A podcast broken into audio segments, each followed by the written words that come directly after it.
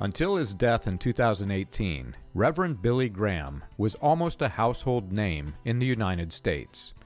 Given the nickname America's Pastor, Graham held massive revivals throughout America, waging war against sin and the devil. He is remembered for fighting against evil, spreading love, and promoting equality to unite a very politically divided nation.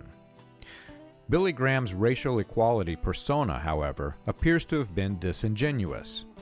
In the late 1970s, Graham sided with President Richard Nixon's anti Semitism when he said that the Jewish people, quote, swarm around me and are friendly to me, but they don't know how I really feel about what they're doing to this country. When news of Graham's racist statements reemerged in 2002, Graham pretended not to remember spreading hate speech. Later, Graham finally admitted to doing so in a written apology. James Warren, who first broke the story in 2002, insinuated that the apology was somewhat forced. Graham continued to maintain that he did not recall the conversation with Nixon.